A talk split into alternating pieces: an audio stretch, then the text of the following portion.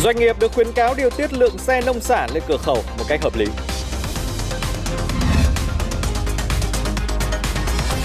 Cổ phiếu bất động sản tiếp tục lao dốc, VN Index lại mất mốc 1.500 điểm.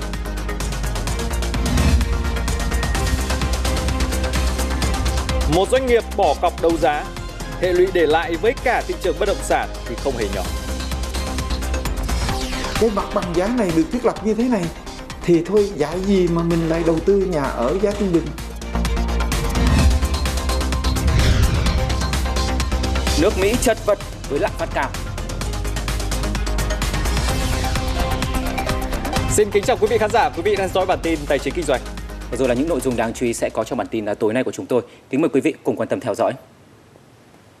Thưa quý vị, Ngân hàng Thế giới WB dự báo là tăng trưởng kinh tế GDP của Việt Nam sẽ bật tăng trở lại từ 2,58% trong năm 2021 lên mức là 5,5% trong năm 2022. WB cũng đồng thời dự báo GDP của Việt Nam sau đó ổn định về mức khoảng 6,5% dựa trên giả định là đại dịch sẽ được kiểm soát cả trong nước và quốc tế.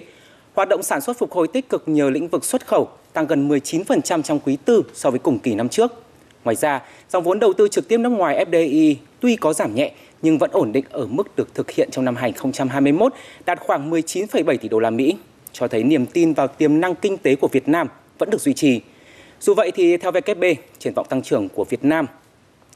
vẫn ẩn chứa những rủi ro, đặc biệt là trước những diễn biến phức tạp của đại dịch. Trước đó thì các tổ chức quốc tế khác như là HSBC cũng đã dự báo kinh tế Việt Nam tăng 6,5%. Standard Charter nhận định GDP của Việt Nam năm nay có thể tăng 6,7%. Thưa quý vị, ngay sau cuộc điện đàm ngày hôm nay với Thủ tướng Trung Quốc Lý Khắc Cường, Thủ tướng Chính phủ Phạm Minh Chính đã có ý kiến chỉ đạo khẩn trương lập nhóm công tác tiếp tục phối hợp giải quyết vấn đề ách tắc hàng hóa tại cửa khẩu biên giới. Theo đó, Bộ Công Thương chủ trì phối hợp với các bộ, cơ quan và 7 tỉnh biên giới tiếp giáp với Trung Quốc khẩn trương thành lập nhóm công tác do Thứ trưởng Bộ Công Thương làm tổ trưởng, cùng lãnh đạo các bộ, cơ quan, ủy ban nhân dân các tỉnh phối hợp với phía Trung Quốc tiếp tục giải quyết vấn đề ách tắc hàng hóa tại cửa khẩu biên giới, nâng cao hiệu suất thông quan, lưu thông hàng hóa ở cửa khẩu, duy trì thương mại thông suốt giữa hai nước, đặc biệt trong dịp Tết Nguyên đán, đảm bảo kiểm soát dịch bệnh hiệu quả, khoa học, an toàn.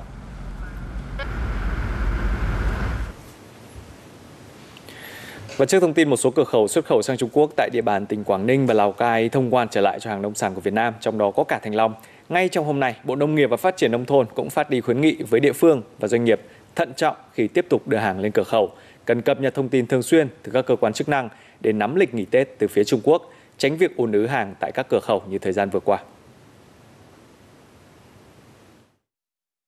À, cửa khẩu ở Móng Cái và cửa khẩu Hà Khẩu và Lào Cai thì là cũng đã chính thức là à, cho thông quan à, các cái sản phẩm thanh long trái cây của Việt Nam. Thì đây là cũng tin mừng. Tuy nhiên thì cũng đề nghị các doanh nghiệp và các cơ sở sản xuất cũng tiếp thường xuyên với các cái đơn vị chức năng của chúng ta ở các cửa khẩu để nắm cái tình hình. À, và có cái điều tiết à, cái lượng xe lên cho nó vừa phải như thế nào cho hợp lý. Nếu không là chúng tôi rất là lo ngại là bắt đầu là có sự ùn ùn lên mà lúc này là lúc đang là chuẩn bị cho tết nguyên đán. À, và bên bạn cũng nó có cái thông báo là sẽ từng sẽ thông báo ở từng cái cửa khẩu sẽ có cái nghỉ trong thời gian tết nguyên đán. À, như vậy thì một lần nữa là tôi nhắc đến các doanh nghiệp là hết sức quan trọng và liên hệ thường xuyên với các đơn vị chức năng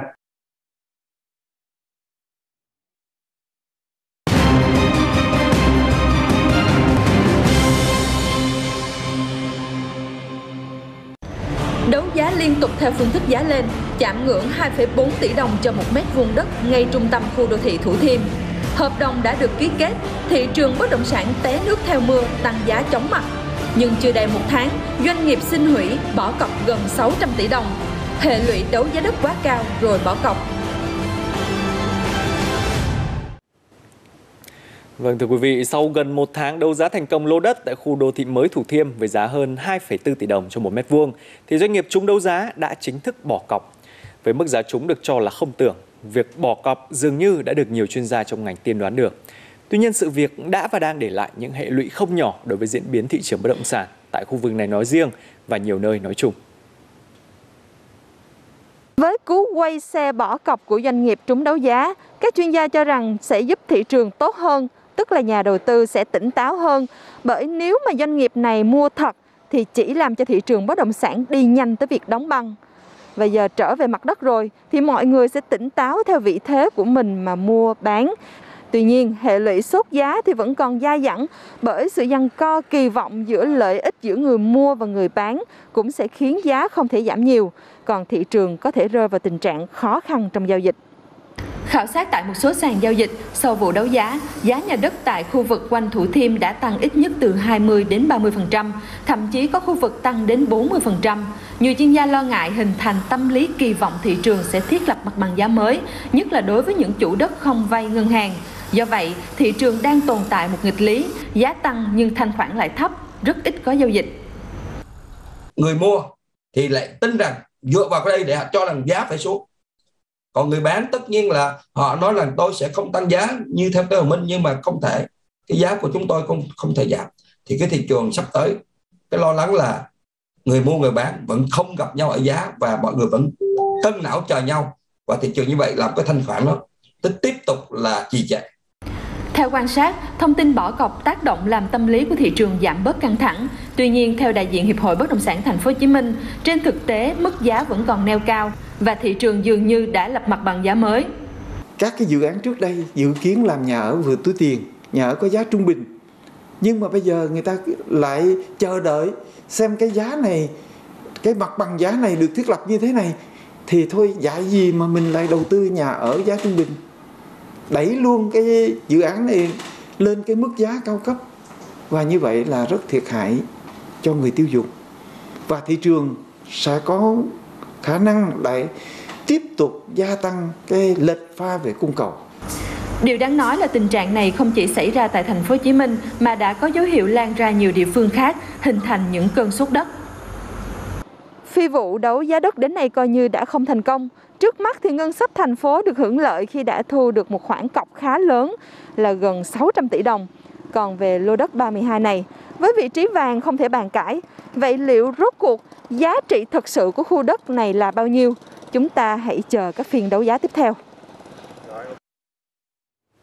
Theo quy định hiện nay, lô đất 3 trên 12 sẽ tiếp tục được đem ra đấu giá tìm nhà đầu tư mới trong thời gian tới. Tuy nhiên để tránh lặp lại vụ việc trên, nhiều chuyên gia cho rằng cần có những quy định chặt chẽ hơn trong việc chọn doanh nghiệp tham gia đấu giá.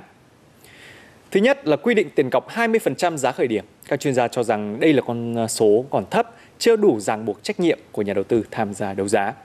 Thứ hai, Luật đấu giá tài sản năm 2016 chưa quy định cụ thể các điều kiện của nhà đầu tư tham gia đấu giá, nên Trung tâm Dịch vụ đấu giá tài sản thuộc Sở Tư pháp Thành phố Hồ Chí Minh đã ban hành quy chế cuộc đấu giá tài sản.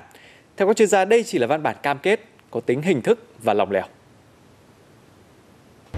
Cụ thể, đối với khoản 1 điều 39 luật đấu giá tài sản năm 2016 về việc nhà đầu tư phải nộp tiền đặt trước để được tham gia đấu giá quyền sử dụng đất, Hiệp hội Bất động sản Thành phố Hồ Chí Minh đề xuất bổ sung các quy định như là nhà đầu tư chỉ được trả giá lô đất đấu giá khi có đủ tiền trên tài khoản, hoặc có tổng tài sản cao hơn giá trị trả giá, hoặc có bảo lãnh thanh toán của ngân hàng. Mà luật đấu giá tài sản lại không quy định là cái người trúng đấu giá này phải có tiền trong tài khoản, hoặc là có tài sản đảm bảo là đủ để thanh toán giá trị đấu giá, hoặc là quy định là phải có bảo lãnh của tổ chức tín dụng hay là của những cái người có tài sản khác để đảm bảo cái thanh toán khi trúng đấu giá. Cho nên chúng ta thấy cái bất cập của luật đấu giá tài sản của chúng ta trong thời gian vừa qua nó nằm ở các cái quy định đó.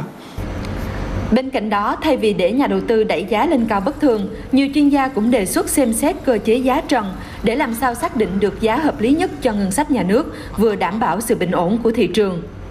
là trong phương án đấu giá thì chúng ta cũng phải tính đến yếu tố là ngoài yếu tố giá khởi điểm chúng ta cũng phải tính đến đưa ra một cái cái mức giá trần nào đó trong phần đấu giá để làm cơ sở để cho các cái nhà đầu tư quan tâm là tham gia ra trả giá để tránh tình trạng là các nhà đầu tư cứ vào đua nhau ờ, trả giá à, và giá thực tế chúng giá cao lên rất nhiều lần so với giá khởi điểm và nó không phản ánh đúng cái giá trị thực tế. Còn theo luật sư Trần Minh Hải, việc điều chỉnh luật đấu giá thôi thì chưa đủ. Ở đây cần có sự rõ ràng trong thông điệp từ phía ngành ngân hàng về việc cấp tín dụng cho các doanh nghiệp tham gia đấu giá. Cụ thể, doanh nghiệp chỉ được vay theo giá trị thị trường có giao dịch thực tế, chứ không được vay theo giá trị được chốt đấu giá thành công. có lẽ cũng từ nguồn vốn tín dụng mà doanh nghiệp dám à, dũng cảm hay là mạo hiểm đặt một cái mức giá cao như vậy à, nếu như mà ngân hàng công khai cái yếu tố này lên và minh bạch cũng như là để cho các doanh nghiệp tránh ngộ nhận về yếu tố này thì tôi cho rằng là những cái việc là doanh nghiệp mà cứ tham gia đấu giá rồi là đẩy giá lên cao rồi tác động đến cái giá thị trường nó nó không rõ ràng minh bạch ấy, thì có lẽ là sẽ được hạn chế nhiều. Ngoài ra, hiện quy định của luật đấu giá tài sản nói chung đang bao trùm luôn việc đấu giá tài sản là quyền sử dụng đất. Các chuyên gia kiến nghị chính phủ cũng nên có những quy định riêng đối với đấu giá loại hình tài sản đặc biệt này, bởi đấu giá quyền sử dụng đất không chỉ là chọn ra những nhà đầu tư có tiềm lực tài chính mà còn có tiềm lực triển khai các dự án, góp phần xây dựng phát triển bộ mặt đô thị Việt Nam sau này. Để tăng cao tính trách nhiệm của nhà đầu tư tham gia đấu giá, nhiều chuyên gia còn cho rằng cần phải xử lý mạnh tay hơn đối với các trường hợp sai phạm như không cho tham gia các cuộc đấu giá đất khác, xem xét lại việc cho tham gia các hoạt động đầu tư các dự án trong lĩnh vực bất động sản khác trên toàn quốc. Và câu chuyện hủy cọc của Tân Hoàng Minh tại Thủ Thiêm thì không chỉ tác động đến thị trường bất động sản mà lan sang cả thị trường chứng khoán. Và cụ thể là nhóm cổ phiếu bất động sản từ hôm qua sang đến hôm nay thì giao dịch rất tiêu cực. Càng mã nào tăng nóng thời gian qua thì càng giảm mạnh. Và rất nhiều mã hôm nay giảm sàn trắng bên mua như là CII, NBB, CO, DIG, DXG. Và kết thúc phiên giao dịch thì chỉ số VN Index mất hơn 14 điểm và lại rơi khỏi mốc 1.500 điểm. Và nếu không có sự trở lại rất đúng lúc của dòng cổ phiếu ngân hàng và một số blue chips có thể gọi tên như là BID, CTG, FPT, HPG thì mức giảm của thị trường không biết còn đi đến đâu. Khối ngoại hôm nay cũng quay lại bán dòng hơn 110 tỷ đồng. Còn trên thị trường tiền số thì Quỹ tiền tệ quốc tế IMF cảnh báo tiền kỹ thuật số không thể được xem là một kênh phòng ngừa rủi ro biến động thị trường nữa. Các chuyên gia kinh tế của IMF cho biết là dù trước đại dịch, các đồng tiền số như là Bitcoin và Ethereum hầu như không có tương quan với thị trường chứng khoán, nhưng hiện nay chúng đã mang tính thanh khoản cao và là một kênh đầu tư có sự biến động giá rất lớn. Do vậy, tiền số không còn là một kênh phòng trừ rủi ro trong thời kỳ biến động của thị trường, nhưng những người ủng hộ số đồng tiền số này lâu nay vẫn ca ngợi Mà thay vào đó thì đồng tiền này giờ đây lại là một tài sản rủi ro. Thưa quý vị, tỷ lệ lạm phát trong tháng 12 tại Mỹ thì đã tăng lên mức cao kỷ lục trong 4 thập kỷ trở lại đây. Giá hàng hóa và nguyên liệu tăng mạnh đang ảnh hưởng nghiêm trọng đến công việc kinh doanh của các doanh nghiệp Mỹ, đặc biệt là các cửa hàng ăn nhỏ lẻ. Bà Alex Kramer là chủ quán cà phê Dos Gringos tại thủ đô Washington DC. Những tháng gần đây, lợi nhuận của cửa hàng đã thu hẹp đáng kể do chi phí nhập nguyên liệu cao, trong khi lại khó tăng giá bán. Dĩ nhiên là tôi có xem xét đến việc tăng giá bán, nhưng cho đến nay vẫn đang cố gắng chịu đựng. Tôi sợ rằng khách hàng sẽ không đến đây nữa nếu giá những cốc cà phê tăng lên. Hơn nữa, tình hình thị trường vẫn còn đang rất thiếu ổn định. Vấn đề mà bà Alex Kramer gặp phải cũng là vấn đề chung của rất nhiều chủ cửa hàng, chủ cửa hiệu nhỏ khác tại Mỹ. Những người đang chứng kiến biên lợi nhuận ngày càng thu hẹp cùng với tỷ lệ lạm phát tăng cao, trong khi số lượng khách hàng lại có xu hướng giảm xuống. Cô Thiemer đã bắt đầu công việc kinh doanh ấp ủ từ lâu trong năm 2021 với niềm tin rằng đại dịch sẽ sớm kết thúc. Tuy nhiên, cô nhanh chóng nhận ra rằng mọi việc không diễn biến thuận lợi như kỳ vọng trước đây. Tôi vẫn cố gắng duy trì giá bán như cũ, hy vọng khách hàng sẽ nói với nhau rằng có một cửa hàng bán dầu ô liu ngon tuyệt trên phố với giá rất phải chăng. Tỷ lệ lạm phát trong tháng 12 năm 2021 tại Mỹ đã tăng 7% so với cùng kỳ năm 2020. Cục Dự trữ Liên bang Mỹ Fed thừa nhận lạm phát đang tạo thành mối đe dọa lớn cho nền kinh tế nước này và bỏ ngỏ khả năng tăng lãi suất sớm hơn để kiềm chế lạm phát. Cho đến thời điểm đó, các chủ cửa hàng nhỏ tại Mỹ vẫn sẽ phải chật vật duy trì công việc kinh doanh với hy vọng sẽ giữ chân được các khách hàng của mình. Và trước những tín hiệu xấu về lạm phát cao tại Mỹ thì Tổng Giám đốc Quỹ tiền tệ quốc tế IMF đã phải lên tiếng chấn an rằng lạm phát tại Mỹ sẽ giảm trong quý 2 năm nay, khi mà những vấn đề như là tắc nghẽn chuỗi cung ứng bắt đầu cho thấy những dấu hiệu đáng khích